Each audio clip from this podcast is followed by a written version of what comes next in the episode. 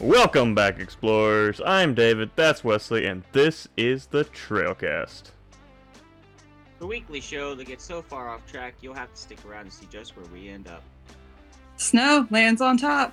That's right, today we're talking about the Ballad of Songbirds and Snakes.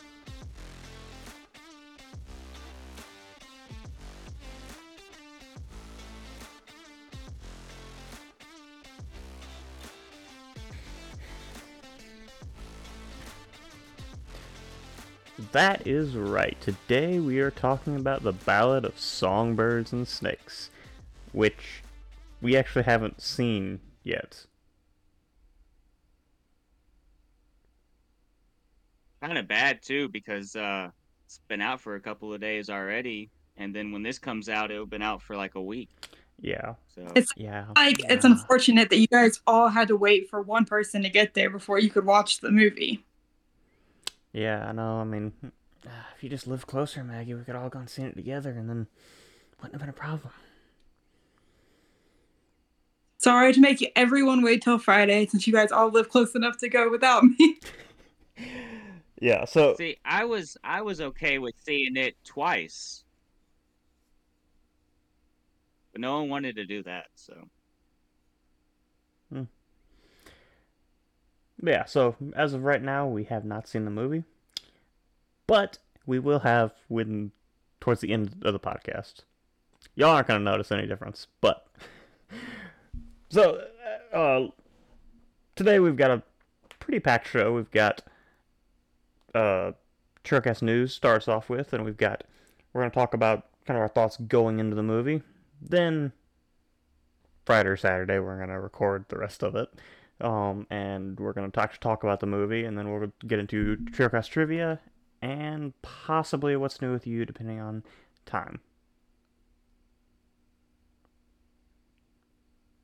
so be sure to stick around. All right, let's go ahead and jump right into Trailcast news.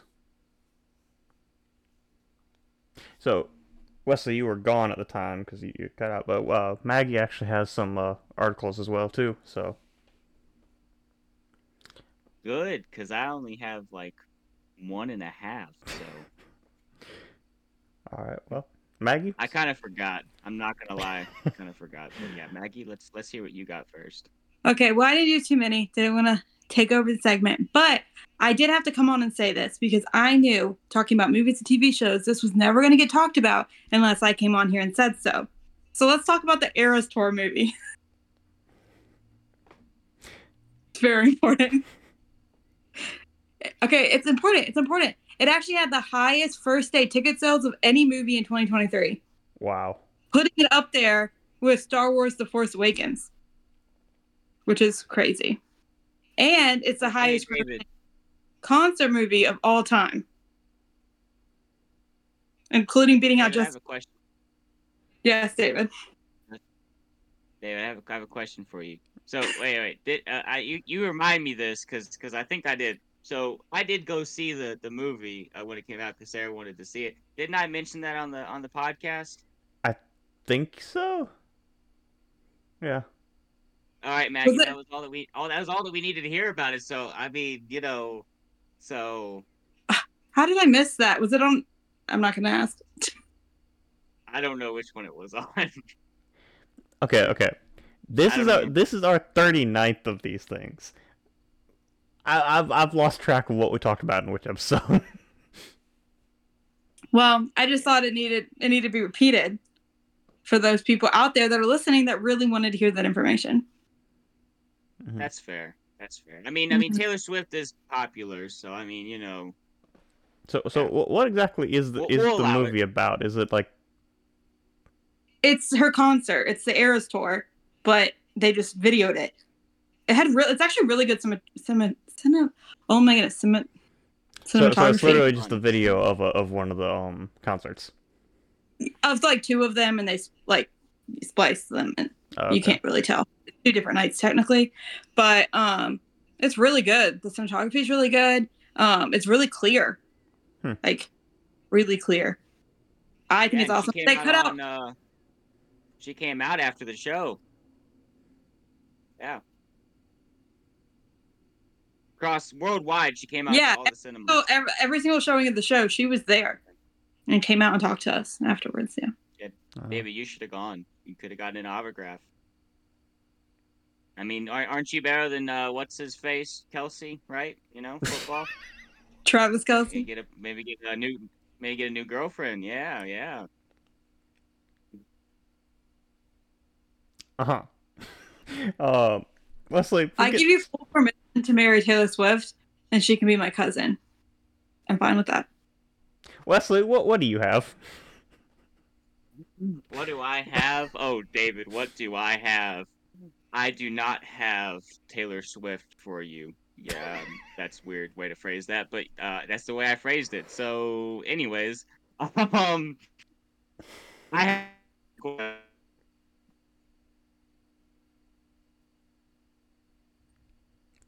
More internet problems. This is gonna We should have let him go first. this is gonna be a fun one to edit. Got it out again. I swear. oh, he's back.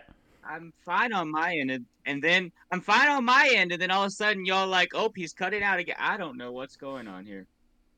Uh, well, I'm not gonna read the article because I need my phone to sit off to the side. Am I? Am I? Am I? Uh, am I on or am Yeah, I yeah, getting you- cut you're- you're back. I can't. I can't see you, but your okay, sound's I- I got your audio and video, okay, so you're good. well.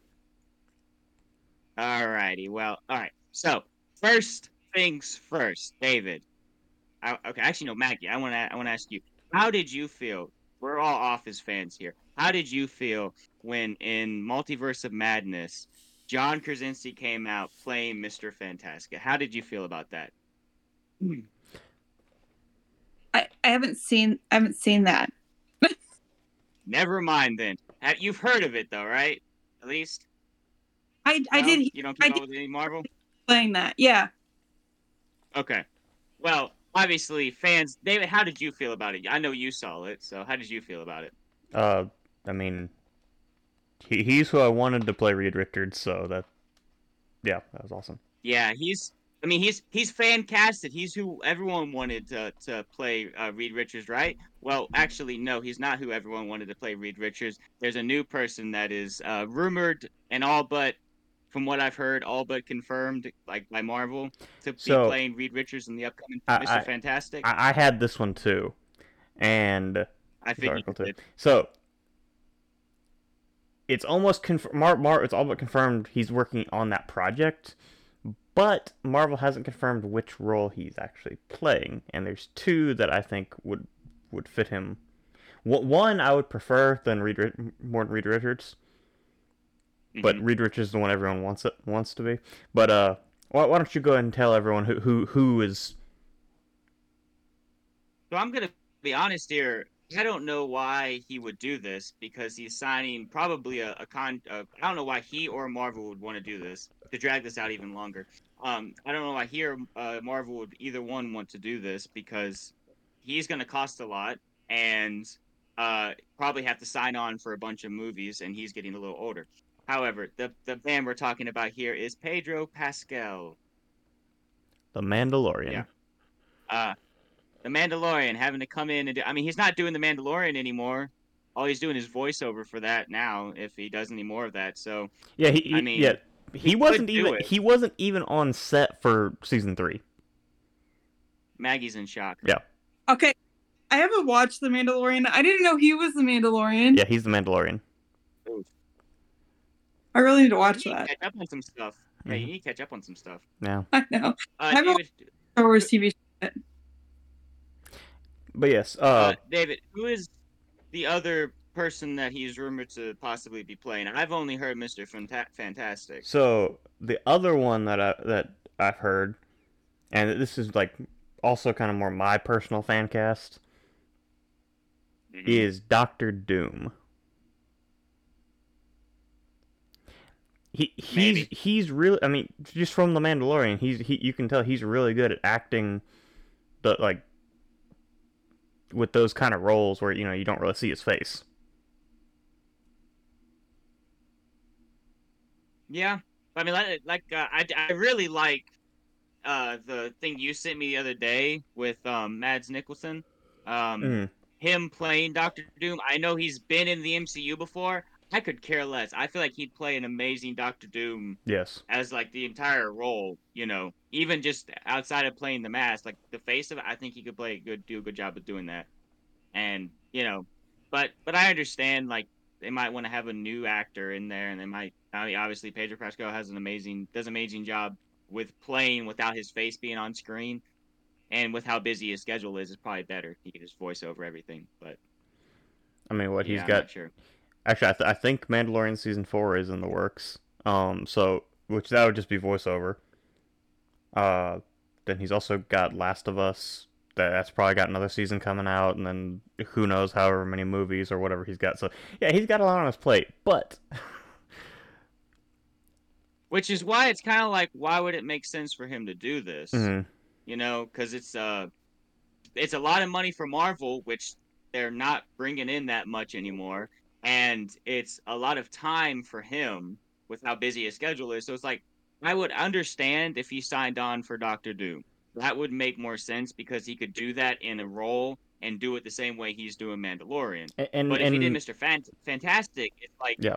Like with Doctor Doom, like he, you know, he, he would only have to be on set a cut like a couple of times to do any time Doom took his mask off, or if they did an origin for Doom like before. But mm, you know, even though we've seen the whole origin thing for Doom twice in two bad movies, so I, I don't know if people want to see that again. only, only if you watched it. I mean, Well, also we've seen the origin for the Fantastic Four twice, and two. Well, okay, the original Fantastic Four is just cheesy. It's kind of corny, comic booky. It's not really bad.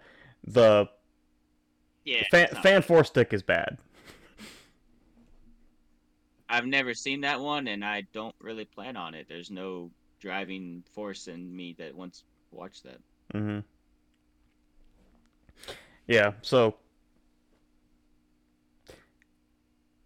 you know, I, I couldn't remember if I talked about this uh, um last time, but so sticking to this, the whole thing at the comic book movies, you know, Ja- James Gunn kind of betrayed Marvel, and he's over at DC now. Do you know he's actually making a, a To Superman? be honest, Hmm? DC betrayed or uh, Marvel betrayed him first. I feel like. Yeah, I'll, I'll- yeah, true. But uh, he's actually he he is writing and directing a Superman movie.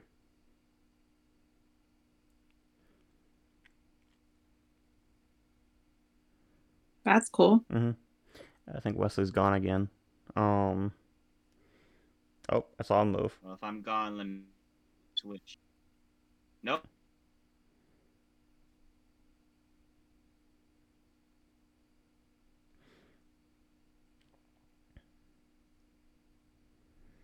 And I had I had a thing about the release date here too. Let me read through this article real quick. Um.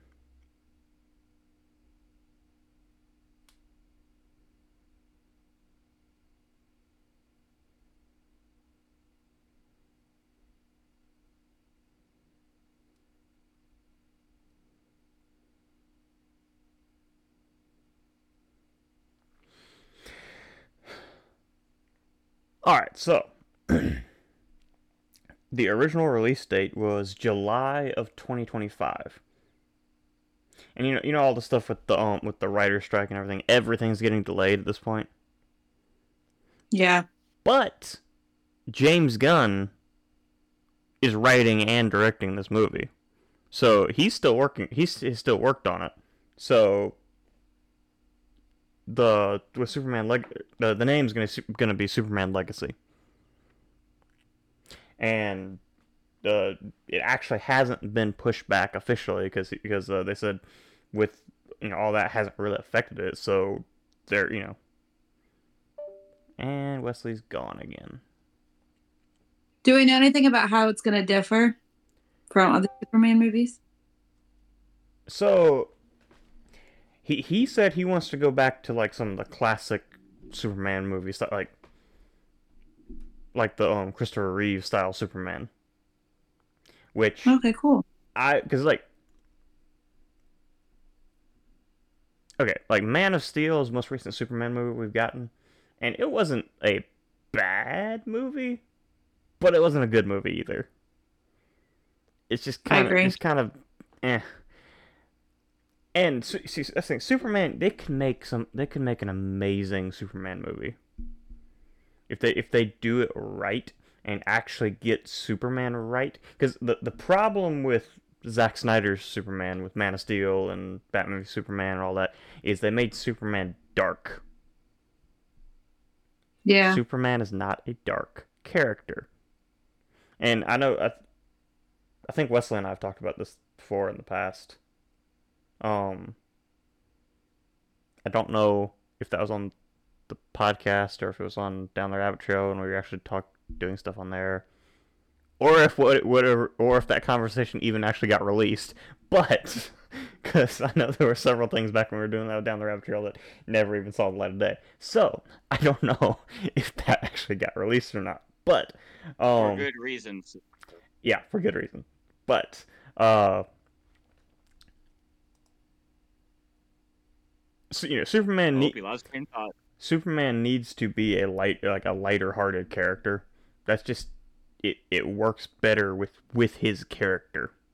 It's like uh, Batman said in the comics, like you know, you know, Batman's the like the brooding one, or you know, the dark brooding one. But Superman, despite not being a human, is supposed to be one of the most like relatable, lighthearted characters because despite not being human, he acts like he's just as human as anyone else. And I, I hope that's what that's the kind of the direction they go in, in this with this movie. I feel like a Superman character, like if you ever talk about a character being a Superman character, it's always the idea of like this perfect person. I'm not saying he's not human, but like has like a good heart, good Mm. soul, good person, like great morals, like just you Well, know, see- like a good that- that's the and that's like Superman. And you see, that's the thing about the character of Superman is being raised, you know, a farm boy from Kansas, like. And as like there- there's been some comic books that have kind of explored this, like the Red Son comic books and stuff, uh, which is basically you know what if Superman crashed in the Soviet Union instead of Kansas? Kansas, you know, Superman could literally rule the world. Like he's that powerful. No no one would be able to stop him. But because he was raised by you know people who are, you know, good people or he doesn't even think about that. He he like it doesn't even cross his mind. Right. Yeah. Um Yeah. I, I don't know if you caught a lot of stuff about the release date, Wesley, because you, you got cut out. But basically, uh, because James Gunn is writing and directing this movie, it's not getting pushed back when most other projects are. Well, I know y'all mentioned Is that a 2020? it's 2025. Is that a 2024 release? It's 2025, but still, Okay. but still. I I knew it. I knew they'd been working on writing it, but um, Yeah. I wasn't sure about like release dates or anything Yeah. like that. Um. Yeah, I don't know if y'all have anything else, but I've got a couple other things. But I got one more. all right. which you guys might already have too. But it's the big it's the big thing this week. Well, kind of big news this week. They officially decided that um, they're not going to continue with the Shadow and Bone series on Netflix, and they're not going to do a Six of Crows spinoff, which is sad. But I have mixed feelings about because I think they already ruined it last season. What is also an awesome story, and they took things from the second Six of Crows book and put them in the last season. So like they already sped their character development up. That takes like two books to get to. So I don't know. I have mixed feelings about it, but it's So canceled. Shadow and Bones, they do have two seasons out, right? I've Yeah. only watched one. yeah, there's two Okay, seasons so out I now. still need to watch the second one. But that that's but that's it. That's all they're gonna Yeah. do. and it does end. So the shadow, the shadow and bone storyline was done, but this they haven't done all the Six of Crows stuff, and it's supposed to be like a spin-off next, kind of that like went over the art heist, which not the art heist, I mean the um the ice court heist, which Did Oh, they about- did they say they had a reason behind it? Was it like just not successful, or like they just didn't care to go through? with it wasn't or- success, successful enough. It's probably because you didn't watch it, Wesley. You're probably right. You're probably right. I was telling David last week that uh, the Marvels is the lowest grossing uh, Marvel movie of uh, Yeah. of all time at this point. And I said it's because me and him didn't go see it. Yeah, I mean, you know, but I'm interested in seeing it. Mm. I would have, I Well- would have gladly, I would have gladly played a m- a hundred million dollars for a ticket just to make sure that they can, you know, meet quota. Yeah, So, I, I think the with Shadow and Bone, it's it had the same, kind of the same problem that uh, I think the Ballad of Songbirds and Snakes is having right now. It's the fact that it kind of it's one of those things that appeals to a very specific audience. Mhm. Like most people who have not read the books aren't going to watch it. That's very true. Yeah. And that's the thing. It's like the people who like it are very upset because like the people who've read the books are like, why? Like it's the the audience for it is very upset and they're very diligent about watching it. Um, but the everyone else Mm. isn't really um and I get that. I feel like if you haven't read the books, it's probably not as interesting. Mm. So yeah. I never read the books. I thought the first season was good, but uh, obviously I haven't watched the second. But that's more due to time than anything else. Mm. Yeah, I mean, I, of time. Yeah, I haven't read the books either. I have watched both seasons, and the first season was good. The second, even had from having not read the books, the second season wasn't as good as the first. the first season I was really happy with the way they did it. As someone who reads the books, I Mhm. was very happy with the way the first season went. Um, the second one, I enjoyed watching it, I guess. But as someone who loves the books, I hated that. like I hated it. Mm. Um, so it it took all my hope away for like what they could do in the future, if that makes sense. Um, I think they kind of ruined it for themselves, to be honest. Mm. I mean, it's Netflix. I mean, all they can do right to Stranger Things. Yeah. Oh, that's another news though, because that's about to, uh, that's going back into production. So Yeah. Yeah. So, isn't the season six supposed to be the last season? yeah. Yeah. Yeah, and the um all the characters are very tired of it. The actors, they're tired of the show now because it's been a while since they've been on set since last time, and they're just I don't think a lot of them are looking forward to doing this season, um because they've just grown up a lot. But um, that's at least what I've heard. Mm.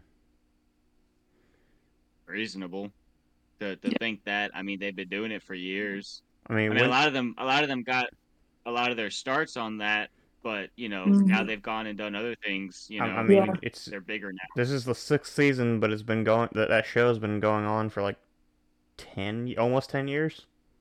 Yeah, I mean it's an amazing show. I love it personally a Mm. lot. But Season one was really good.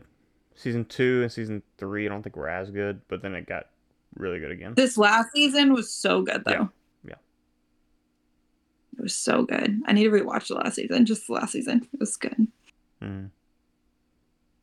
Well, Wesley, do you have anything Well, else? David, I was gonna say, um, I have I have more bad news for you. I'm just gonna pile it on, you know, just crush your spirit today.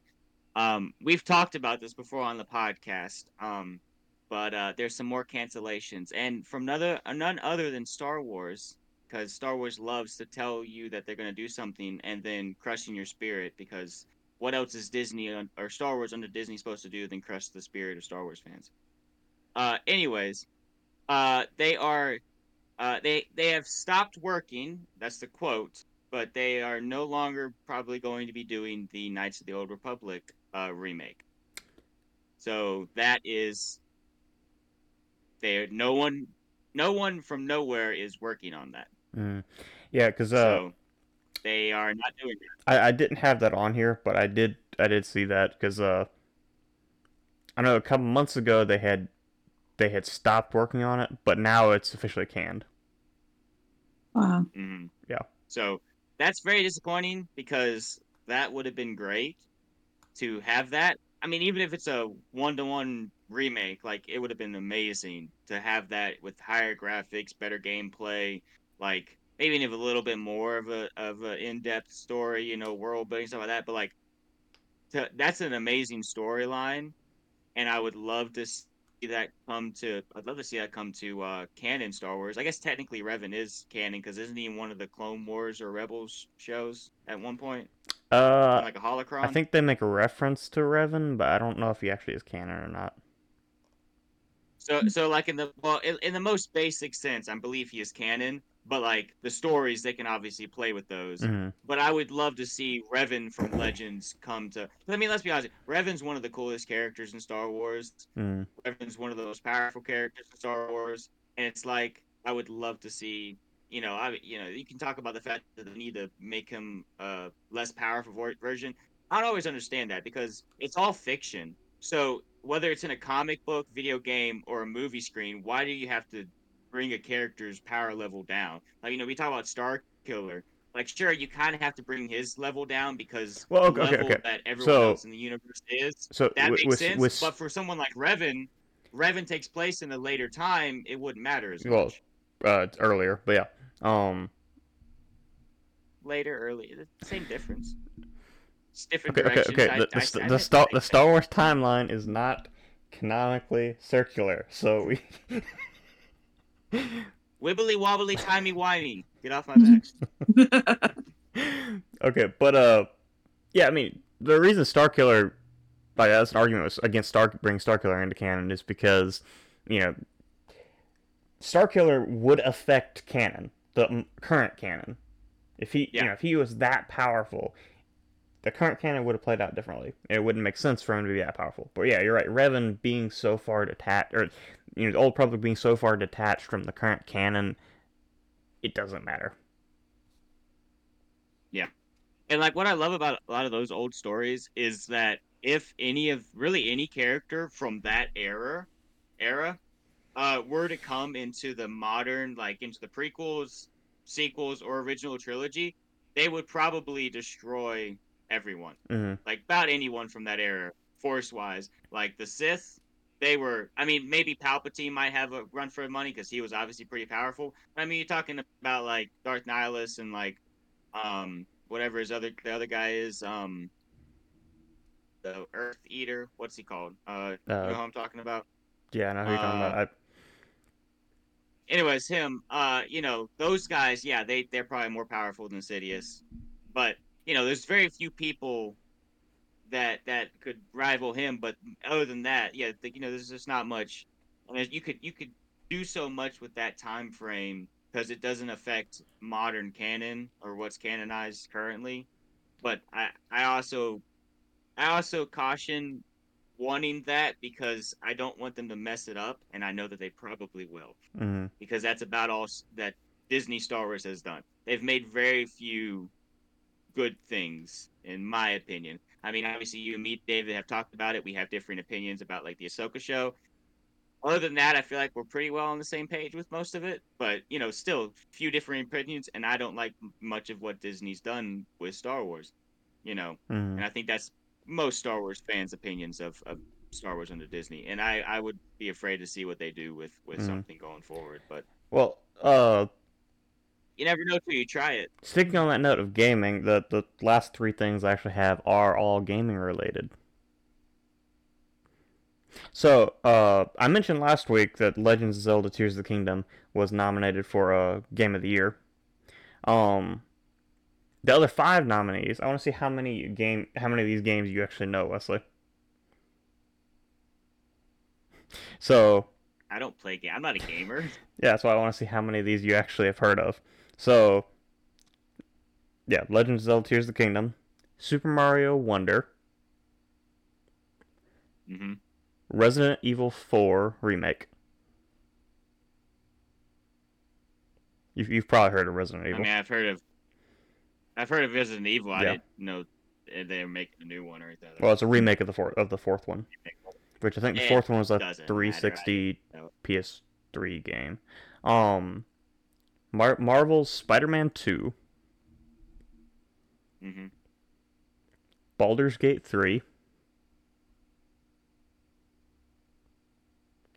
Basically, if D&D were a video game.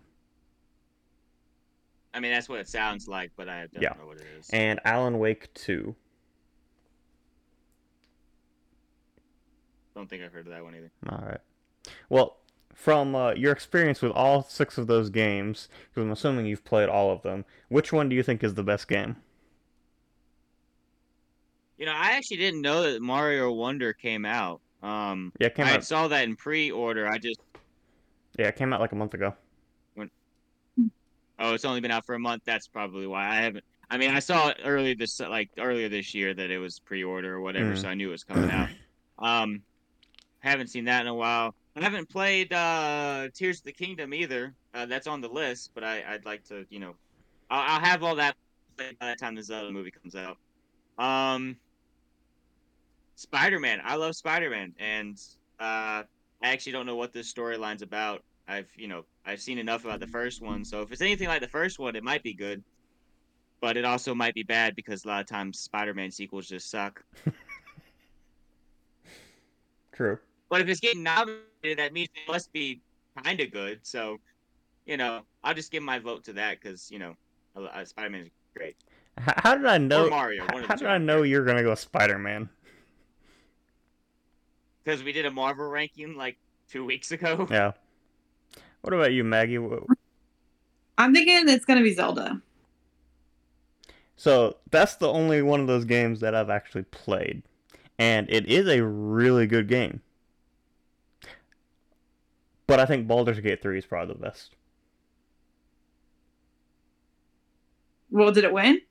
Uh, no, it's the show where they announced that it's going to be in like two weeks. It, it's like December 5th or You something. just left it hanging, David. Hmm? I thought you gonna tell us what happened. You left us hanging. Nope, I don't know what's going to happen. Yeah, how dare you, David? Hey. Nobody likes you, David. I'll announce it on the podcast when it happens. But Nobody likes you, David. Listen to me. Nobody. All right, and uh, so Wesley, I know a couple a uh, couple months ago we were talked about uh, handheld consoles. Uh huh.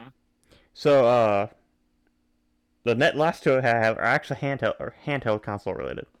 So do you know what the Steam Deck is? Me or her? Well, either one, either one of you. Well, we've had conversations about the Steam Deck, so no, I definitely don't know what that is. Okay. I mean, I know what Steam is, so I can guess. I can guess what it is. Basically, it's a handheld gaming PC. Gotcha. If this if Switch had Steam on it, but bigger. and it's a modified Oh, version of. Linux. But uh, yeah. So they just released an OLED uh, Steam Deck, which it's not ju- it's not just the OLED screen. They also put a um larger uh, CPU and GPU in it. So it's basically like the mid-gen refresh of the of the Steam Deck. And how much does this cost? Uh, let me actually look. See, I actually have not priced these.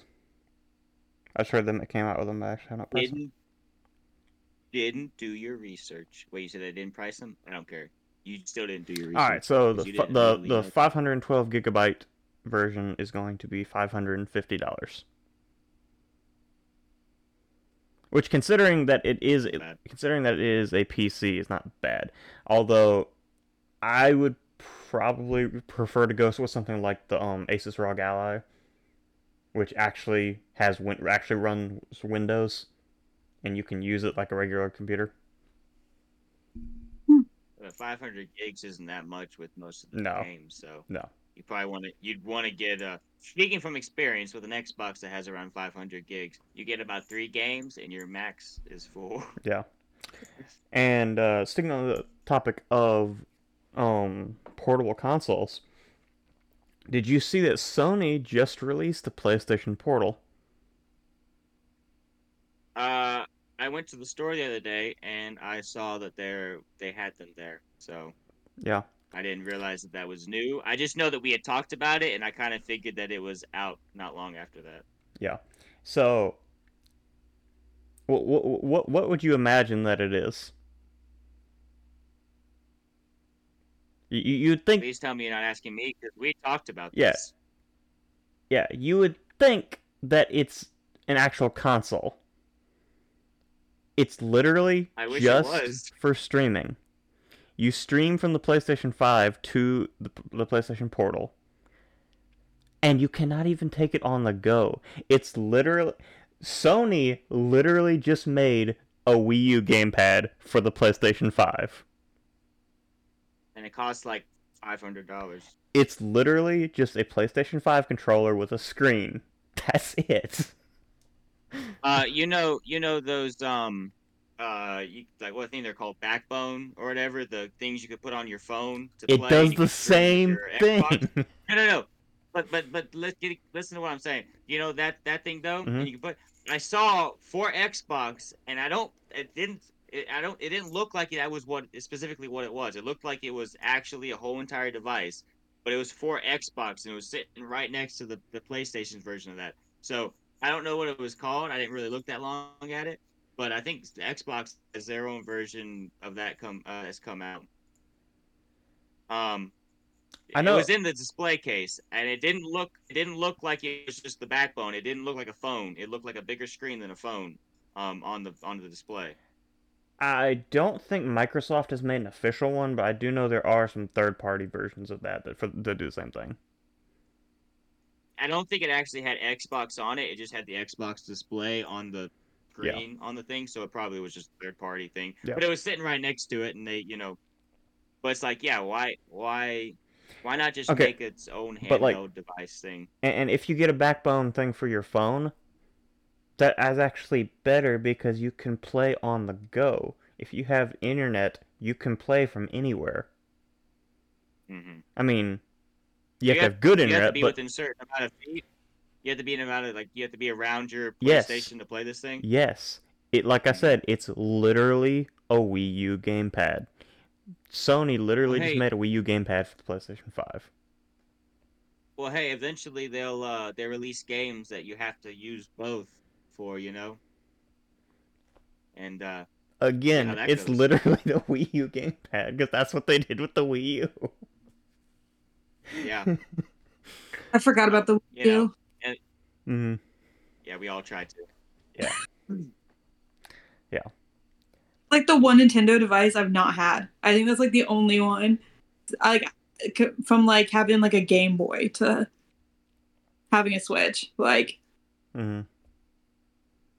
Well, I mean, you I can you can play every Wii U game on the Switch pretty much. yeah. Well, I've, I used to have like the old Nintendo, like the old Nintendo where you like stick like the big thing in the The um NES, like the games were like the NES, yeah. or I guess. or was it the um SNES or the N64? I on it. Hmm? It's technically, but from when she was younger. Hmm. I'm saying that's like the only thing I didn't have was a Wii U, but like those things didn't make any sense. Yeah. I think I knew like one friend who had a Wii U, and like that was about it when it came out. You knew one of the five people who bought a Wii U. Basically, yes. But yeah, the, the Wii U is just not. It's one that, and Sony, like I said, Sony literally just made the same thing that a Wii U, like the, the novelty you know, you know what's funny? You know what's funny is, what's funny is, is Nintendo learned from their mistake and released the Switch. So exactly. will will Sony learn from their mistake after watching uh, Nintendo make their own mistake, which they could have learned from? Boneheaded Sony over here had to make the same mistake. Will they make the? Will they recorrect and make something? Or, or will people Or forget at that least, the, the Wii U was a bad idea and buy it? or at least make the portal like actually stream over the internet so you can play your PS5 from anywhere. Like that at least has that some kind of a make more use. sense. But Well, then it's Switch. Yeah. More like a Switch. But it's literally Yeah. just so like if your PlayStation 5 set up in the living room, you can play it in your bedroom without having to move it. That's the only purpose for it. Like Sorry, I have a computer. I don't need to do that. I don't know if you can do that with PlayStation, but you can do it with Xbox, and it's just like you can do that with PlayStation too. You can I'm you can you can stream to your phone and actually have it come up. But enough about the boneheaded ideas of Sony. Um, people will buy it. oh, they will. They will. All these Sony fanboys will will jump on it. Um. Yeah. That's all I got as far as news goes. Do y'all have anything else? Alrighty. Well then, let's go ahead and jump into the Ballad of Songbirds and Snakes. I mean, to start off, I have one question before we go into this. You guys have read the book, right? I have. Okay, because I didn't want to say anything. I was like, this would be really rough to talk about this beforehand if you've not read it. hmm I want to spoil it. So, just wanted to make sure. Yeah. Yeah. So this it the book. Now, granted, it's it's been a while since I've read the Hunger Games books, the the first three. I should have reread them over the summer before I re- read uh the Ballad of Songbirds and Snakes, but I didn't. But that being said, I think the Ballad of Songbirds and Snakes is probably my favorite book now. My favorite of the Hunger I Games lo- books. I love it too. I think it took me longer to get into than the Hunger Games. Um, like starting to read it, I think it took me longer to get invested in it. However, once I got invested in it, I think overall is better written. I do say I think one of the things we have to talk about starting off about this movie is in your last episode, you guys were talking about. I think it was the last episode that I don't know if you have one coming up before that, but talking about Mockingjay Part Two, and y'all were talking about how it should be it should have been one movie. And I agree with you. Mhm. On a lot of times they make books into two movies that should just be the one. However, I ha- I brought these because it has to be said. This is Mockingjay. They made it into two movies. This is Ballad of Songbird and Snakes. And they're making it into one movie. At first I was like, maybe they're not. But then I watched the trailer and they definitely are. Yeah. This book literally has part one and part two in the book Mhm. like it's, it's two parts and it has two different almost two different like storylines that's like an obvious this would be one movie this would be another movie and they didn't do that and i don't think they're going to be able to do this book justice i'm very nervous Mhm. because i feel So this is the one case where it could have been two different movies which i never think that So I had to actually, well, okay, so it's not really spoilers because I already know the general idea of the storyline, having you know read through the book. So it's not Mhm. as long as they do it right, it's going to be the same story. Um, but I had to actually look into spoilers for this when writing the script for our recap that we do every week. Um, now this is not a big spoiler. This is just one thing I'm saying. Obviously, it's all one movie. We all know that. Um, they split it into three parts, and from what I've heard, um, I don't necessarily know what the, the, the how they split up, but obviously that last section is the third part. You know, basically where you think it'd be split in half would be the, Yeah. the third part. Um, so what I heard is you get done with the first two parts, and you're like, "Oh, that was a great movie," and then you have an hour left of it, and you're like, "Wait, why why is this tacked on to the end of this thing?" You know, Well, so it- like they said, like the first so i they keep said going that the first part of it, they said the first part of it, when you're watching those first two parts, is an amazing movie. But the last part, because it's tacked on the end and it feels a little bit rushed in a lot of areas, which makes sense because that last part has a lot of meat to it too, and it should have just been its own own story in and of itself. Like there's so much to this, and me and Dave were talking about that, and I mentioned it to Sarah. Like, there's not enough meat on Mockingjay for you to make it into two movies, and it's obvious when you watch them. There is so much meat in this movie, in this book, that it it it has to have more than one. I mean, it's a, it's almost a three hour movie as it is, and you know they shove it all in here, and I'm sure that you know, that, from what I've heard, it's it's a pretty good movie, you know, but it could have been better if they Mhm. split into two parts, and you know, they really just should have. I I thought for you know you said you and said and um when you watched the trailer you knew that it was all one movie. I was hoping that it was like a. Uh, um, fake out where they put clips like they maybe filmed it all at one time but they'd released it two different Mhm. times I was really hoping that because I knew, you know, you watch the trailer, you know, certain parts of it come from the end of the book. And, Yeah. You know, but I was like, maybe, maybe, and then I started watching the reviews of the movie, and they was they were all like, nope, it's all one movie. It's just crammed in there, and yeah. So that's that's one thing that you know, I I I think that it, from what I've heard, it's still good. But I don't know after having read the book if I'm gonna be like, man, this is a letdown because they could have done so much more with Mhm. it, you know? especially after like that first part of the book. So you know, bef- the fir- part before the Hunger Games even start. There is so much in that. Like, you know, they, they can make a three-hour movie of just like you know that and the Hunger Games, and the Hunger Games could really only be or could only be like forty-five minutes of that movie, and they still wouldn't have enough used up enough of that like beginning part because there's so much to the beginning of that book too.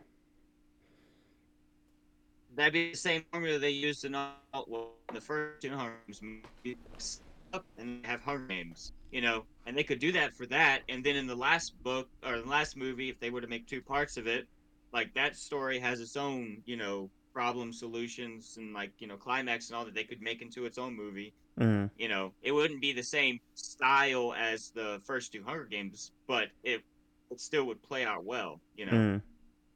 I feel like that was their concern that like we can't do a Hunger Games movie without the Hunger Games. So I think they were like, if we split it, then it's not a Hunger Games. But it's the last part is so so good and so important. And they're basically every he learns a lot from the first one. The first half of the book, he learns a lot. But the second half of the book is what makes him who he is. Exactly. And if you get through that, like because it really is just like the whole first of the book, his plot, his character is going like this, and then the whole second part is going like this, and you can't do it without this part. That's what literally makes him the villain Mm. later. Um, so it's it's just way too important to just cut it. And I, I mean, I do know that it's weird. I thought while reading the book, you get to the end of the Hunger Games and you're like, how do I have this much left of the book? But it's just, yeah, I was really hoping movies. And two movies would have made it real. Because like, imagine the cliffhanger at the end of uh, the cliffhanger they could have done at the end of the first one if they had split it to two movies. Mm hmm. have it where like he's getting he's getting found out and you don't know what's gonna happen if you haven't read the book. You're like, oh, I don't know what's gonna happen to him. You know what's gonna happen, and then the next movie starts off with him getting shipped off. You know, Mm. there's a perfect scene right there. Exactly. And you know, It's okay. like she it's like she wrote it for two movies. Mm. And okay, maybe because it is the same uh, director, and I would assume it's probably some of the same writers, some of the same uh, producers, and everything. So maybe it's the fact that they don't want to repeat the mistake they made with Mockingjay. But at the same time, this is mo- this is the movie they should have made two movies. But again, this is Mockingjay, and this is that book. It's Mhm. literally like, you can't really even see it as well on camera, but it's almost it's almost double the size. It's not quite double the size, but there's a lot more to this book. Mhm. I will say so when I uh finish I listened to the book um because I have a lot more time to listen to things and read things and I don't like reading anyways. It's not my my thing. But anyways, I'll explain it to y'all. Y'all know that. You know my whole entire life. But um anyway, so I was I finished listening to it and um at the end of it, you know, it's basically like after he um uh essentially poisons uh not essentially after he poisons Highbottom and he's kind of like going through his head. He's you know like you know this is this is basically snow landing on top. You know, it's the it's the inverse of at the end of what was the first half of the book. Highbottom's like that's snow falling, and now it's like oh this is snow falling on top. I uh it, it was just really chilling, and like I I just couldn't help but like smile because it was so it was so good. Like the way that he transitioned from at the beginning of the book, you're you're like I can somewhat sympathize with this person. Like he's he's I, I can relate with him. He's poor. He's having to struggle. Like sure, he's not he's not what Katniss ever was. You know, and he's not from the districts. He's still a little stuck up in areas, but you still kind of relate with him. You still kind of feel for him a lot of the times. And even when he's like, you know, when Sejanus is doing his thing, and you know, Snow's over here like, don't do that. That's you know, you're going against the Capitol. You're like, you understand why he's he's in that you know saying those things even if you necessarily wouldn't do it if you're in his shoes you know because you understand the districts more than he necessarily does but the the arc like you were saying the arc where it's like you get really into it with this character but then you have to remind yourself wait a minute this is the guy who later on is this really really bad dictator that is like so manipulative and then by the end of the book it's like you have no question like oh yeah this is who he's going to become Mhm. and like it, it I, I personally feel like they did a really good with it because like at the end when he's uh thinking of killing Lucy Gray, Mm. You know, I, I, I, the way that they lay it out, I feel like it makes sense in his mind, the way that they showed him in the way he thinks, for him to go from, oh, I love this girl, to, wait a minute, I need to kill her because she's the last, she's what's between me and, and my life I always wanted, you know. Mm. And like they do a really good job with that, and I, I, I am really hoping that they do well in the movie, because that can be so good. Like I've heard the actor does a really good job in the movie. So I hope that that part gets nailed, you know, and it's not rushed. Because if it's rushed, like like you said, it's it's just not going to come across the same, you know. And that's a really really key part and a really good part of that Mm. of the book. Because yeah, in the, in the book, like you do sympathize with Coriolanus, even though the whole time you know, you know, he ends up this evil dictator, and even through the book, you see he's, you know, he's a self-centered narcissist the whole time. You, still sympathize with him, and that's why, like, you know, even if the, even if the story in this one is not your favorite of the Hunger Games books, I think this is the most well written. I definitely agree. I and that it is interesting to say though, it is well written because um it shows you his flaws throughout, but it still makes you relate to him. Mm. Um what I'm nervous about and what I've heard people say online already is that it's hard to re- see his constant evil evil thoughts and the way his brain works when you're not reading it from his internal perspective. Um because you see watch the first part and you see him do so many good things. But in the book you know that even though he does good things he still does them from somewhat of a selfish perspective. Mm. um and you see the the way he gets to that but um i've heard people saying that in the movie it's so easy to forget who he is um because you don't you can't hear his internal dialogue so it'll be interesting to see Mm. how they play Yeah, because because because in the book Yeah, that is true. a 180 like he does change but it's not so surprising because you see the way his brain works mm. um but you Mhm. ever see that in a movie the same way yeah, because that is a key part to the book is his internal dialogue and, uh, you know, understanding his motivations for everything he does. Mhm. And it, it was like uh, it's like when we are talking about in Mocking in the um the Mockingjay Part Two, the movie. In the book, you know, it talks about the fact that you know maybe maybe Snow died from the crowd killing him. Maybe he choked on his own blood. Don't Mhm. really know. In the movie, it does not it does not make that clear at all.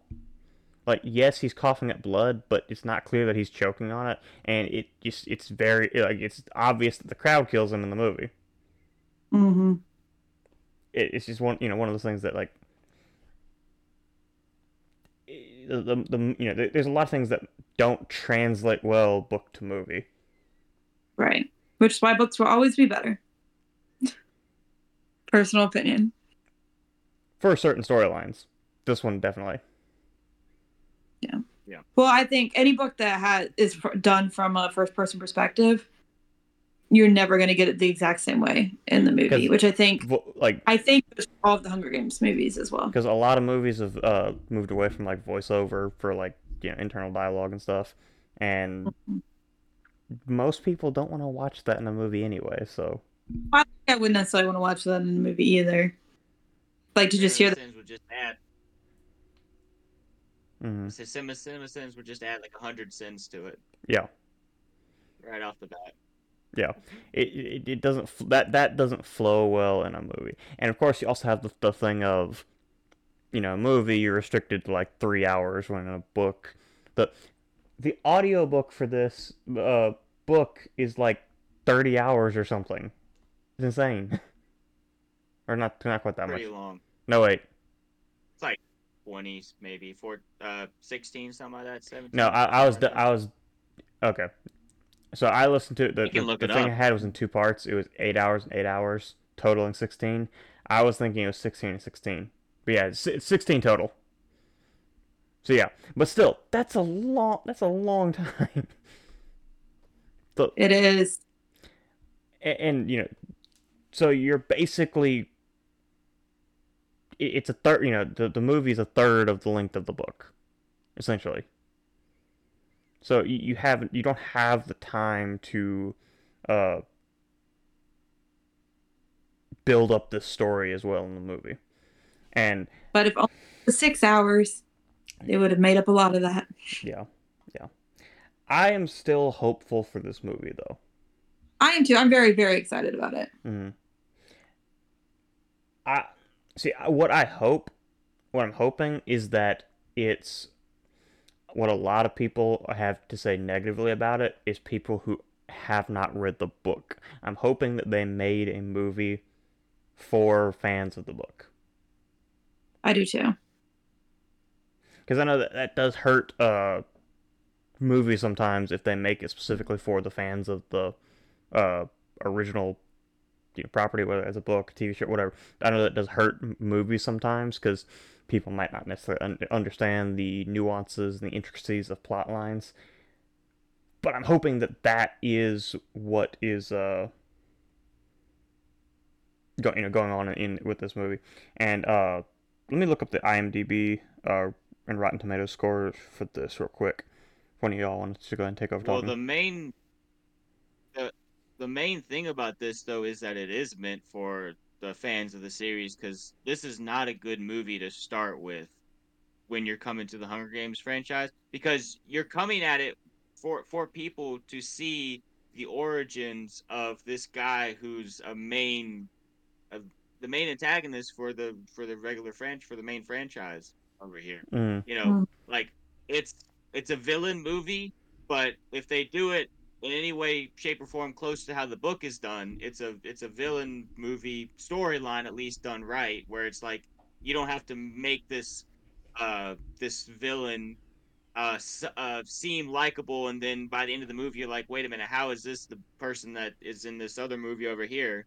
You know they actually do a good job of translating it over. And but it's not it's not for because you know otherwise you don't have the attachment to this. Otherwise Well- you don't really care. You don't have you know the world building that you've seen Well, a lot of it wouldn't make from the sense other because a lot of it, movies a lot of it foreshadows things that happen later. Mm. It explains how he got to that point later, why those things were put in place later, and why the Hunger Games are the way that they are later. mm. So if you if you haven't watched the Hunger Games or read the Hunger Games or know anything about the Hunger Games, a lot of that stuff isn't going to mean anything to you. Mm. And it- it- well, that's what I was talking about. Like why why I think the first part of the book is so important, just because it does establish a lot of the stuff that you know it is established later on in, in the franchise. But also one thing too is with this. You also have to think think about the fact that this is like sixty years removed from the original trilogy too. Mm-hmm.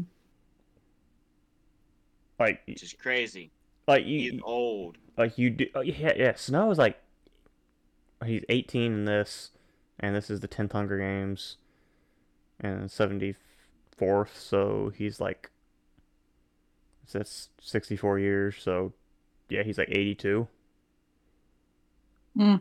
that's which uh which okay so here's the thing. The actor who played snow in the original is i think around 80 now 70 or 80 when he started this well no he might be only late 70s but he's only about 60 the actual actor of it but he he does they either caked on a lot of makeup or what but yeah. 60 year old playing 80 year old can you see that? I mean hey we get on high school uh 30 year olds playing high schoolers so I feel like we need to call this out.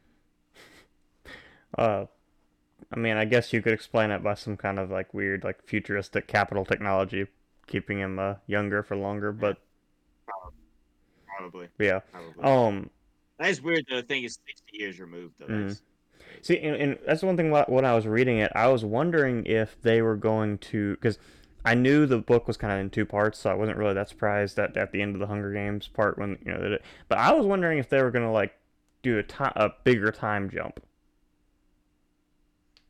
Mm. You know, Mhm. like like yeah, I, it does take place in a pretty compact time frame. Yeah, yeah. Because like, like I said, I, I was wondering if like they were gonna actually jump forward to when he becomes president or something, you know, whatever. But uh, Mhm. yeah, I didn't really. But Let's say it's about the same length of book two of the Hunger Games, right? Because don't they start the tour at the beginning of the second Hunger Games books?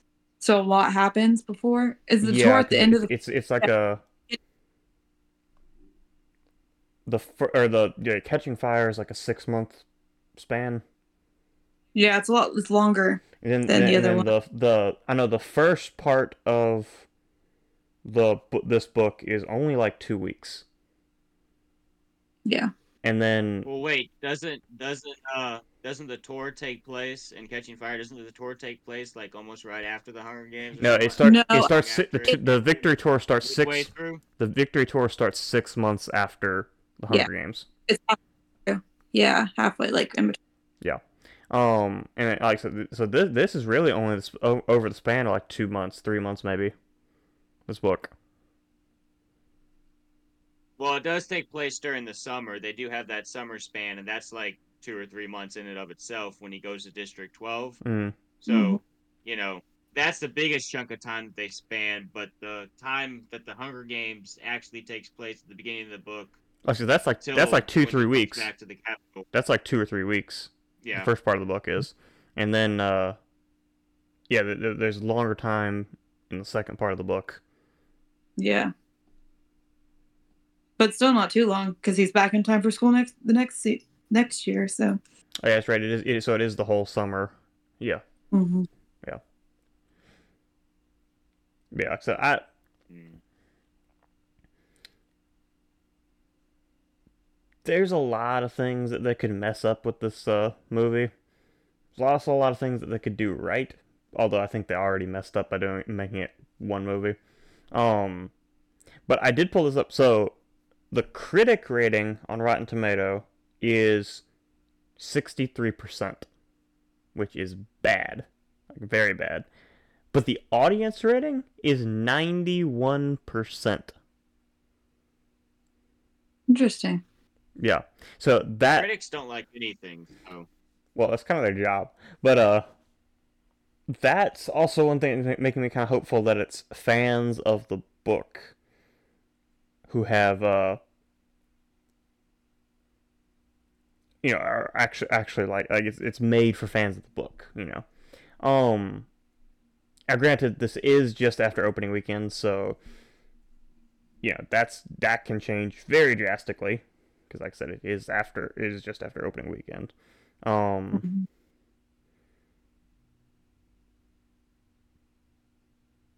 It all depends on who goes and sees the movie, because if some people go and see the movie that don't know much about it and you just don't get into the storyline of it, and then you know have to sit for three hours and watch a movie, they might give it a bad score, even if it's still a good movie. Just it's not in their eyes, you know. So, if the people who go and see it opening weekend are probably the ones who actually care about it, and if it has a good score opening weekend, it's probably a better gauge for how you would think you'd see it as opposed to if it just everyone's like, oh, this is just horrible. This Mhm. is a horrible movie, and like anyone who goes see it opening day is just like, nah, it's, it's not. Yeah. it's not a good movie. now you know, it also has a seven point because who's going to see an opening day? yeah Fans. yeah it has a seven point two on uh IMDb.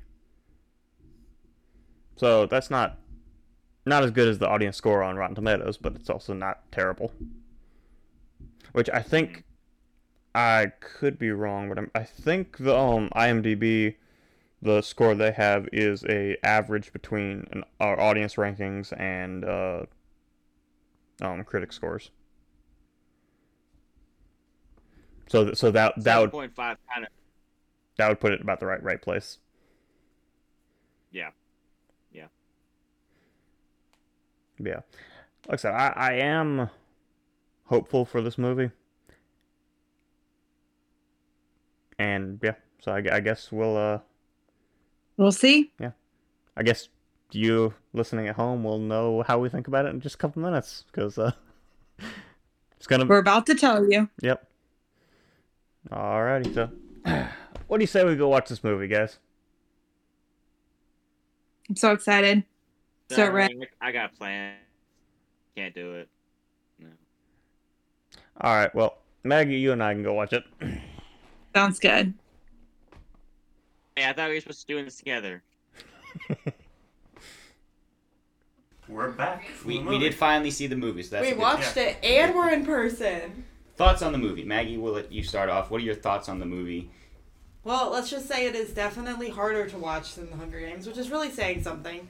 But it, I will start off. It is it is an intense watch, Mm. um, which we knew. It definitely should have been two movies. I think we were right on that. There was so much they left out.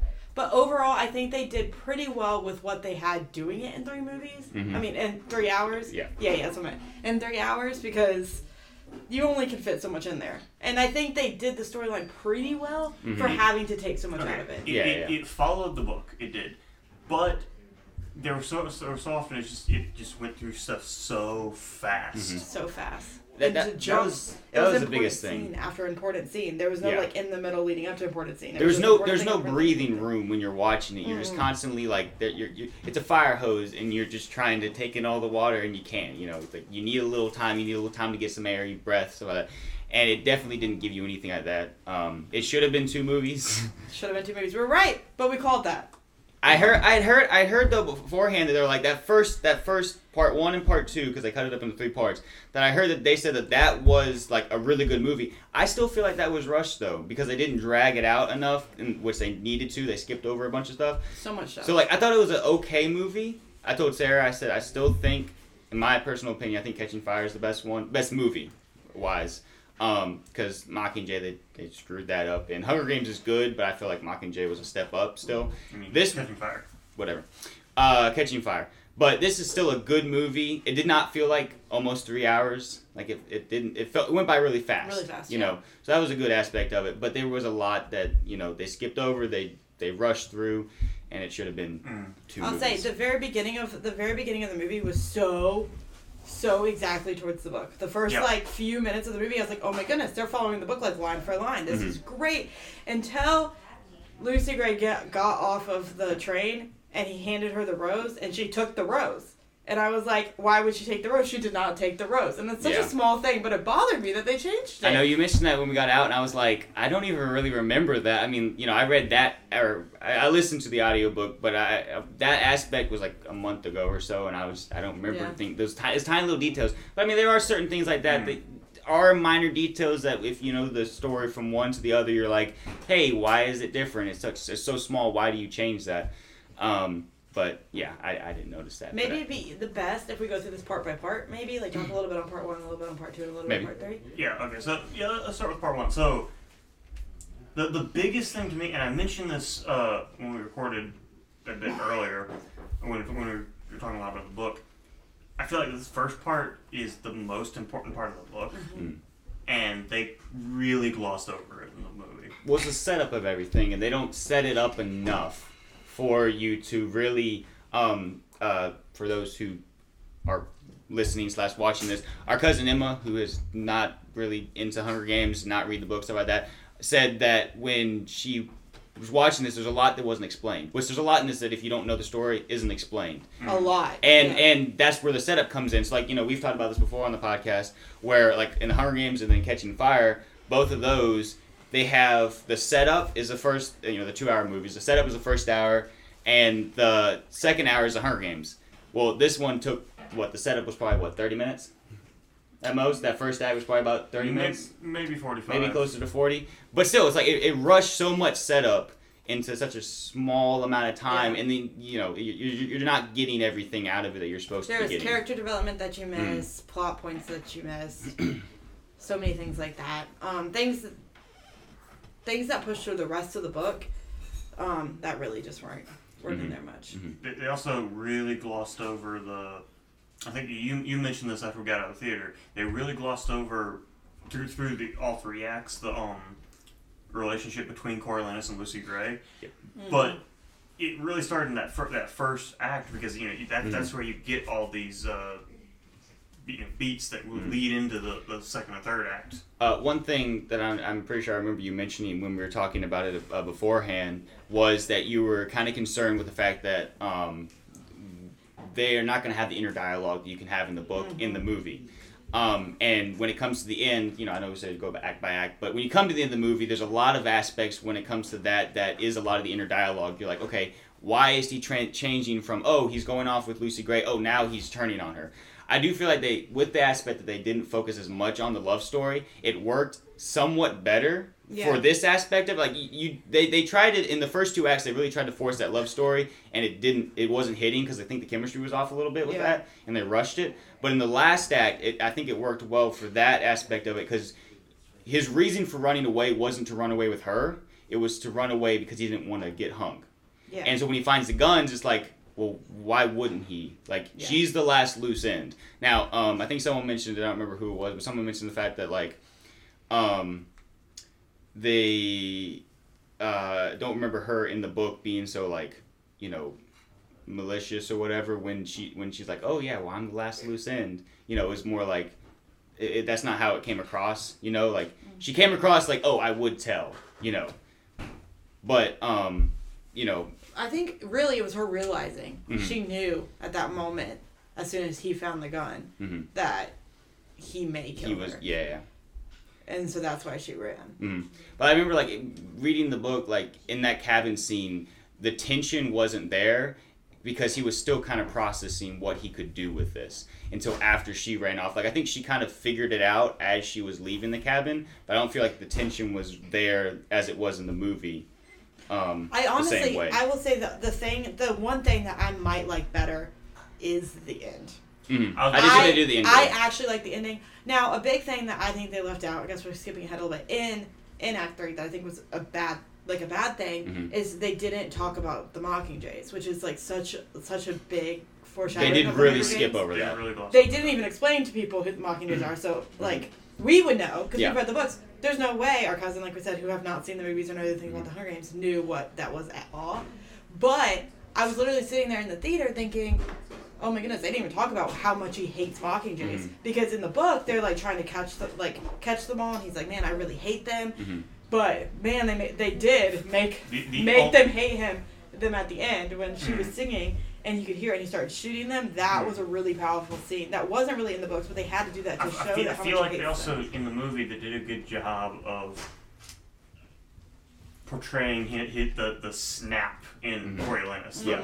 Just like, Wait. like which was talking about that the acting in this I, I do think that all the actors in this did a really good job they portrayed por- portrayed the characters very well in this um you know and I, I i honestly feel like the scene to scene was even like each scene was good um but The flow. but the flow was really Yeah. off you know I made, I made a joking comment to Sarah. I was like, I want to see the director's cut because you know director's cut they always have the all these missing scenes. It's like there's so many missing pieces to this that they just cut out for time's sake Yeah. and you know I'd like to see those. But the actors did a really good job, and uh, whatever the actor's name is who plays uh, Snow, he did a really good job, especially portraying at the end there, like the snap and like you know, also like the music that was involved with all that. I feel like they did a Tom Blythe. Tom Blythe. Okay, we have people behind the camera this uh, this time, uh, but Tom Blythe did a really good job with uh, playing Snow in this in this movie. Uh, I think the music was really good because like you were talking about the inner dialogue's not Yeah. there, but you can tell the emotion with the music, and I feel like they overlaid that really That well. That was cool to see because I, I can't picture like hear music Mhm. when I'm reading books. I just Mhm. read it like Yeah. it's a poem. So that was cool to see. Mm. But like I said, they, they, that first act, like I said, that that's real to me. That's really where they kind of messed up in the movie, just because they didn't, they didn't build it well enough. I really feel like if they drug out the first act a little bit more, the fact that they rushed the second act and the third, the second act and the third act wasn't as big a problem. I think the third act, obviously, I think the third act was a big the, problem the to third me. the third act the third act is its own story in and of itself. But I'm saying like okay if they if they kept it like it was and kept it like it was, but they had the building at the beginning, I feel like it would have been just a little bit better though because you would understand more about it because the world would have been built a little bit more I than think than it was. I think the Mhm. problem with them rushing the first act is that it it that builds up the rest of the movie. Mhm. The problem is the third act is what builds into the Hunger Games. Mhm. And Yeah. so them rushing that, they took out so much of the things that make snow snow and the things that are pointing towards the Hunger Games. A lot of that got taken out. Mhm.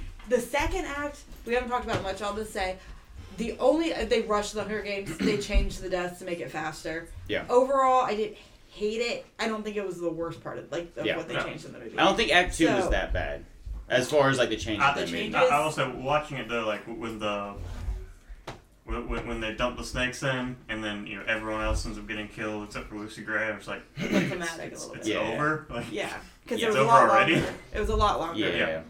Yeah. Um. I, I didn't mind. I didn't mind the, the, the them killing off a bunch of them at the beginning Mhm. so much, but that, that I just like But the Yeah. what was the go- Wovey? That That was, Was that was sad. depressing. yeah. like okay, I thought that they were gonna kill her off screen, so we didn't have to actually watch it, and they'd be like, oh yeah, Wovey died. But her just wanting But- to get out and go home.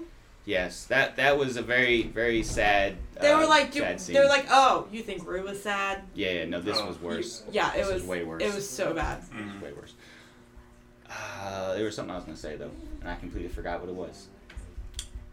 They also didn't build up the uh, Coriolanus's classmates and Mhm. the, the other tributes There's- as much. Like or uh, the or the or the Covey. Basically, all of the side characters, all of Mhm. these like other characters that are there in all these acts, just kind of got. like like They only had so much time, yeah. barely in it. Mm. yeah. Um, they like all of Corey Coriolanus's classmates are just like passing mentions, except for Sejanus, and they even glossed over a lot of his a character. lot of his stuff too. Mhm. Yeah. But like it, they mention it, but they don't make as big of a deal as the book does of the fact that he is he's not Capitol. Yeah, Mm-hmm. yeah. It's like a little bit at the beginning, and like every once in a while, he'll like slap you in the face with "I'm not Capitol," but like that's about it. Well, you that's the know? only thing he said the entire Yeah. time. So, um, now I think you were starting on this trail at one point, at the end of it, like you're saying, how like I, I did like the end, the way it ended. I thought they did really good with that. Um, I think uh, Taylor mentioned the the fact that um, uh, whenever he comes back after with Lucy Gray and all that, he comes back. That in the book he has the um, his mother's compact, uh, a picture of the family, or whatever, and his compass in the pockets or whatever. And when the, the two are destroyed, but his father's compass is all that's left, and that's him becoming his father. They cut that out of it, but I did like the aspect of at the end of it when he's all dressed up and he's about to go Yeah, see she's like- Highbottom. yeah. She's like, uh, Tigris says, "You look like your father," and she says that not in a good way because of what she's she told him earlier about how like all she remembered of him was hatred in his eyes, Yeah. and you can just tell like he's starting to become Snow that we know later on down the line. Like he, they, they did a really good job. I feel like of transitioning it from this character that you're supposed to like throughout the whole entire movie, and then at the end of it, you're like, no wait, this is the guy that I'm supposed to hate in the in the this, the Which I normal think- series. They did better in in the movie than the books. Mhm. The hatred of him at the end. Yeah. Mm. I, I think it's just because you a visual is going to do it more. Yeah. Like usually books the books are better you hear in terms of dialogue. I love them. I think they're better. But you being able to see his face Mhm. and what he became, Yeah. like Well, they that's were the- something extra. Oh, Yeah, that's what I said. I, I really liked the ending. There, like, well, there is one thing I, I, don't like about about the ending. I'll get to that in a second. But uh, the digression of Snow's character, I liked the way they portrayed that in the movie Mhm. because they, they just the you can see him going insane because he, Yeah. he is Mm-hmm. hmm and, and, and that's why he's you know Snow later on in the you know in, in the later movies. Yeah. And, yeah, I feel like yeah, that's a really really good thing. But what I don't like about the ending is I feel like they ma- don't make it as ambiguous what happened to Lucy Gray. See, okay, I, I kind of disagree with that, mm-hmm. okay? And here's why. So, when he goes to shoot her, there, there, okay, it hits like a tree or whatever, and it could possibly have hit her, it could possibly have not. Mm-hmm. Now, the singing after the fact, you can still have the singing even if she's wounded and she could have bled out later on. So she could Yeah, still she could still be alive and she could still be dead. I felt like that's the way that He it- never found like it. like in the way in the way that they did it in the movie is like very similar similar to the way that I saw it in the book. Me too. Was like, oh, he may or may not have hit her, and he he feels like he should have. He, like he saw her in the book, he saw her fall, so he thinks, oh, I hit her. But when he goes over to see her, she's not there. her, Then the singing comes up, but she still could be wounded. She still could be bleeding out. And then you know he never finds the body, so she could be dead. She could be alive. So I feel like they did that still but really good. But he knows that she never Or came back. But she knows that she never came back. So Or he could be hallucinating. hmm And that's another thing too. Uh, yeah, she could. He could be hallucinating with the with the fact that Sarah is pointing at herself, saying that she came up with that. Um, but anyways, uh, she could he could be uh, hallucinating because he was bit by the snake. Now in the book they do talk about the fact that the snake wasn't anything poisonous, but you know just with how like he thought he was dying, and it's all psychology and with the mind. You know, you get bit by a snake, you think that there's Al- problems Also, to it. the thing is too, the bite in the movie Mhm.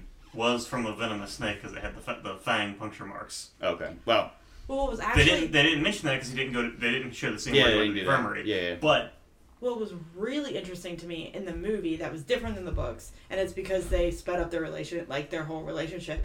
He actually didn't ha- seem to have any interest in her as a person, really, Mhm. until she saved his life. Yeah. Mm. And then he switched after he she tried to kill him with a snake. hmm So it's like the only reason he ever cared at all was because she's trying to save him. Yeah.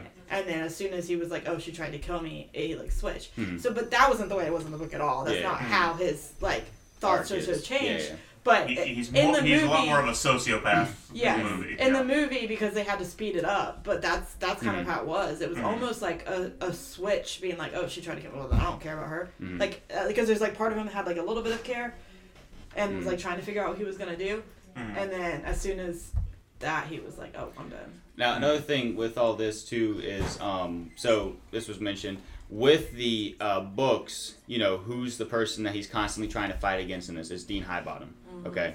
Um, Dr. Gall is kind of crazy but she's not the person he's uh, fighting against throughout. It's Dean Highbottom. And um, it was mentioned that uh, it's kind of like at the end of it at the end of the book you find out oh Highbottom's actually not a bad guy. Sure he came up with the Hunger Games but he came up with it on a school project. And he was drunk. he was drunk and it was on a school project. And snow's father is the one that turned it in and you know he never wanted to have anything to do with this even though um, you know he gets all the credit for coming up with hunger games.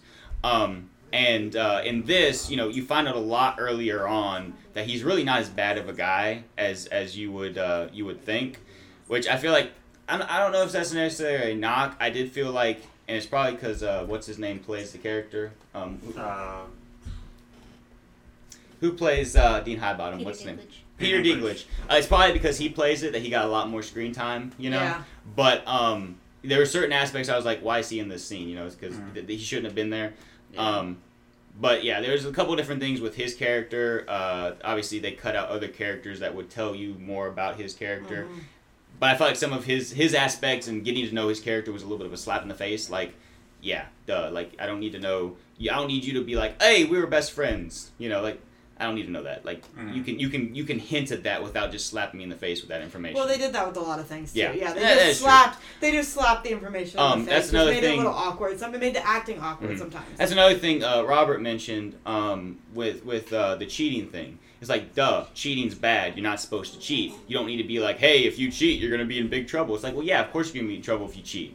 Like, that's obvious. You don't need to say that. yeah. So there's like certain things like that. That yeah, they did kind of like treat the audience like they're a little bit stupid. I think in the beginning the acting was a little awkward. At the end, I Mm-hmm. think the acting was really good, and I think it was so awkward at the beginning because of that. They were just saying things that like made no sense for them to like just and, say. and I feel like that, that because they because they had to cut out certain things that were in the book, they had to do stuff like that to explain things that happened Mhm, later on. exactly. Yeah. And well, that that line you're talking about, you know, the, the when uh, Highbottom's like, you know, Mhm. you know, that don't don't don't awkward. cheat. Well, uh, that wasn't even in the book. I mean, Yeah. that, that didn't need to be a thing because, like No. you said, duh. Yeah. That's Mhm. yeah. Um, so uh, to start getting to the point where we're wrapping this up, we did have about an hour ish long talk before all this. Mm-hmm. Uh, final thoughts on the movie. I think overall they did good with what they had. It should have been two movies, Mhm. But I think they did overall pretty well with what they had. I I liked it as a movie. Mhm. I think, of course, the book's better, but Mm. as a movie, I think they did decently well with doing it in one movie. I, I, I agree because like I, like I said earl- earlier when, we uh, were talking about kind of our thoughts on, on you know what the movie was going to be like, and talk, we talked a lot about the book. Like I said, I still think they should have done two movies, and the end of the first movie should have been that line from Dean Highbottom. You know, Mhm. you hear that boy? That's the sound of snow falling. I literally But- looked over at my dad. and I was like, Yeah. "That's where it should have ended, right Yeah. there. That and then was it. and then fade to black, you right know there." then hey hey Star Wars has to be in every single podcast. Like George Lucas says, it's poetry. It rhymes. Snow snow. Uh, that's the sound of snow falling. hmm Snow lands on top. Should have been the end of the, In second, the the, both. second one. And it's yep, poetry, it exactly. rhymes. Of course. Mm. But I um, agree. but yeah, no, I mean like the, the with the movies, like yeah, there are obviously things that that are different in it. I thought it was good, not great necessarily. Um, Sarah made this comment. I always like to like whenever it comes to a book to movie adaptation, I'm like, well, the movie is a different work, okay. But when you're trying to take a story from movie to book, if you don't make a good story in the movie, it's gonna suffer. You know, if you're basically just trying, like I, I felt like they did with this movie. They were like, "Hey, we're gonna cut this aspect, we're gonna cut this, cut, cut, cut and try to mesh it together." But they didn't try and do that through line, and it, it just didn't mesh well together with with certain aspects like that. The movie would have been really confusing to I think Mhm. if you had read the book first. Yes. Mhm. I think it would be. Yeah. Yeah, because Kinda there were a lot of things like having read the book first, there was a lot of context you have Yeah. for these certain events. You're going and like you know exactly what Snow's thinking because Mhm. you read it from his point of view. Yeah. But in the book you, or in the movie, you you miss that because you don't. But I will say, for the for the fact that it's a two hour, technically a two hour and thirty eight uh, uh, minute movie, it's what I saw on like IMDb or whatever. Uh, it does not feel anything like that. No, it didn't. It it, It definitely quick. went by really quickly. And I feel like that aspect of it, it manages time well. It might just be because you're getting so much crammed down your throat that you're just having to sit there and watch the screen and be like, yeah, "What's there's no going on part here?" where it's dull. There's no, there's no dull, there's no, No. and that's the thing is like in the book, there's no dull aspects to it. I mean, sure, there's a little like maybe some parts that are hard to get into, but I think you're, I feel like the story, there's no dull aspects to the book. Yeah. You know, so you know, it, it was it was a good three hours watching the movie. It didn't feel like three hours to sit there and watch Yeah. the movie. Now I know you already mentioned the um, acting, but one, one thing I do want, I one, one uh, actor I do want to point out. I don't even know who, who the actor is, but uh, Lucky Flickerman. Oh, Amazing yeah. job. He made that Yes. first two acts.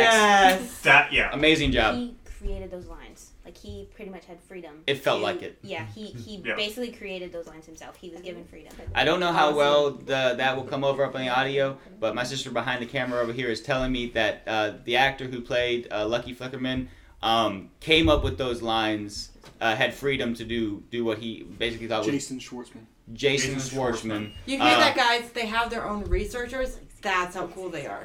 Yeah. So he uh, he came he came up with those lines, which a lot of times it felt like that. I was like, this had to just been something that he was like, you know, even like it's not normally when you ad lib a line, it usually doesn't just come up on set that day, but like you know, it felt like sometimes in the scene he was just like, I'm gonna say this, and he did it, and they took Mhm. it. It was great. So, that he was awesome. Um, What do you rate it out of ten?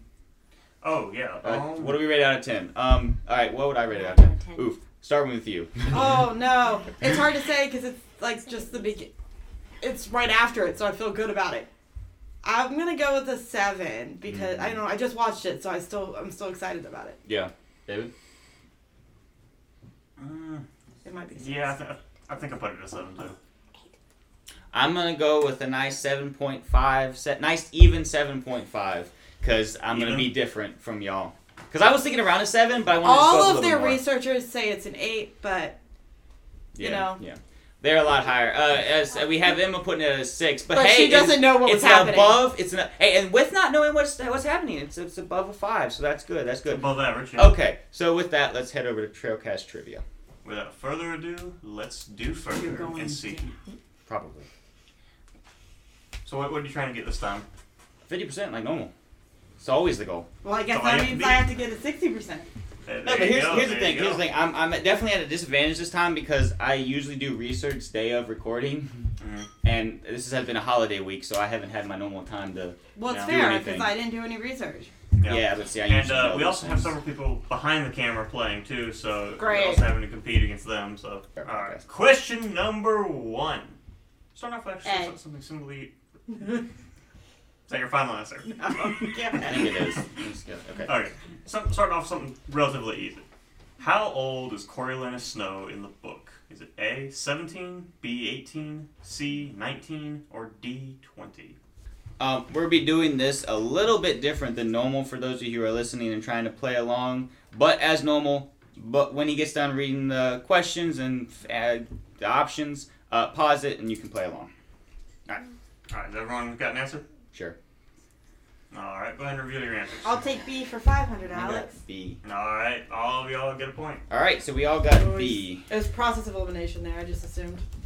I You, figured it. you really don't remember that? No. Nope. Okay. How many? How many? Uh, how many uh, questions are there? There are 15. Alrighty. One, one of them is a uh, bit different than what we normally do. But Okay, Cool. We'll get- keep we'll get to going. that keep we get going. that. Keep going. question number two Where did the Snows get their fortune and fame? Was it A. Presidency passed down through the family? C. Crassus, Cra- B. Crassus Snow's money from the hmm. Navy? C. Munitions in District 13? Or D. Coal production in District 12? Alright, go ahead and reveal your answers. And again, everyone has C. And that is correct. Go ahead. Question number three. What does Coriolanus first say at the train station when he talks to Lucy Gray? Is it A, you certainly made an impression at the reaping? B, you're Lucy Gray Baird, correct? C, welcome to the Capitol? Or D, hello, I'm Coriolanus Snow, your mentor in the games? We all have answers? We good? We good? Alright. well, go ahead and reveal. Yeah. Yeah. Oh, well, yeah, the answer was C. Yeah. Makes Question sense. number four. Finish the lyric. No. I'll sell you for a blank. Is it A, lover, B, song, C, trade, or D, guitar? Alright, does everyone know an answer for this? Yep. I'm wrong though. I think so. Yeah. I think I might be. Go ahead and reveal your answers. It was B. If it was the if it was the wrong answer, it should have been the right Y'all answer. didn't remember I'll that? sell you for a song. I remember that aspect of it. Question number five. Katie did spoil this earlier, so we'll see if uh, you remember this. Who know. plays Coriolanus Snow in the Ballad of the Songbirds and Dang, I should pay more Snakes? attention when Katie talks. Always, always pay attention when Katie talks. Is it A, Jamie Campbell Bower, B, Josh Hutcherson, you should know that. Just I think buzz. that's C, Cody Fern, or D, Tom Blythe? Go ahead and reveal. Ew, I knew it was D. Question number six. I could also beat her. When was the Ballad of Songbirds and Snakes published? oh, Oh, I know. Oh wait, Is no, it I know the answer. A, May 3rd, 2020. I hate you for this. B, May 14th, 2020. C, May 19th, 2020. Or D, May 31st, 2020. Fourth. Alright, alright. We're, we're revealing now. We're gonna show our answers. What? Let, let's go. Let's go. Normally I do May 4th. You're- you're think yeah, that off. re- reveal everyone. Oh. Re- reveal. Okay, I got B. We all put B. Hopefully Oh. that's right. we're That's even. creepy. Yeah, but the correct answer was C. But that's Oh, well. still creepy. So they. May 19th. Question number seven. Why does Coriolanus, Coriolanus Mhm. initially hate the Plinths? Is it A, they're from or they're from District Two, B, they took over his family's fortune, C, they're trying to buy his apartment, or D, they're ungrateful for what they have. Now, I will, I will say this question, I do one another one I got from those third party says, it's uh, It's like a trick question a little bit. it is because it's not. Well, It's a trick question. Is that what you're saying? So it's not what you would think it is? No, the problem Because there's two that I think could be it. The I- I- one that I- should be I'll, I'll, it. expl- I'll if the, explain it if the answer after is what I think it might be, you're Okay. it's it's a wrong answer. Well, then I'm gonna circle a little And- one at the bottom. That's not my technical answer. Me too. This, Because because I know what the other one could be. if it's if it's this one, it's actually the wrong answer. It's yeah true. yeah. That's not. Mm. As a someone So who you just need read to- the first part of the book So this you week. need to be yeah. All right. Yeah, and, and, and if if I, I- I'll I'll be a little more lenient Okay. with this because Okay. I, I know I know this this is All right, kind of revealing? phrased weird, but yeah, go and reveal it. okay.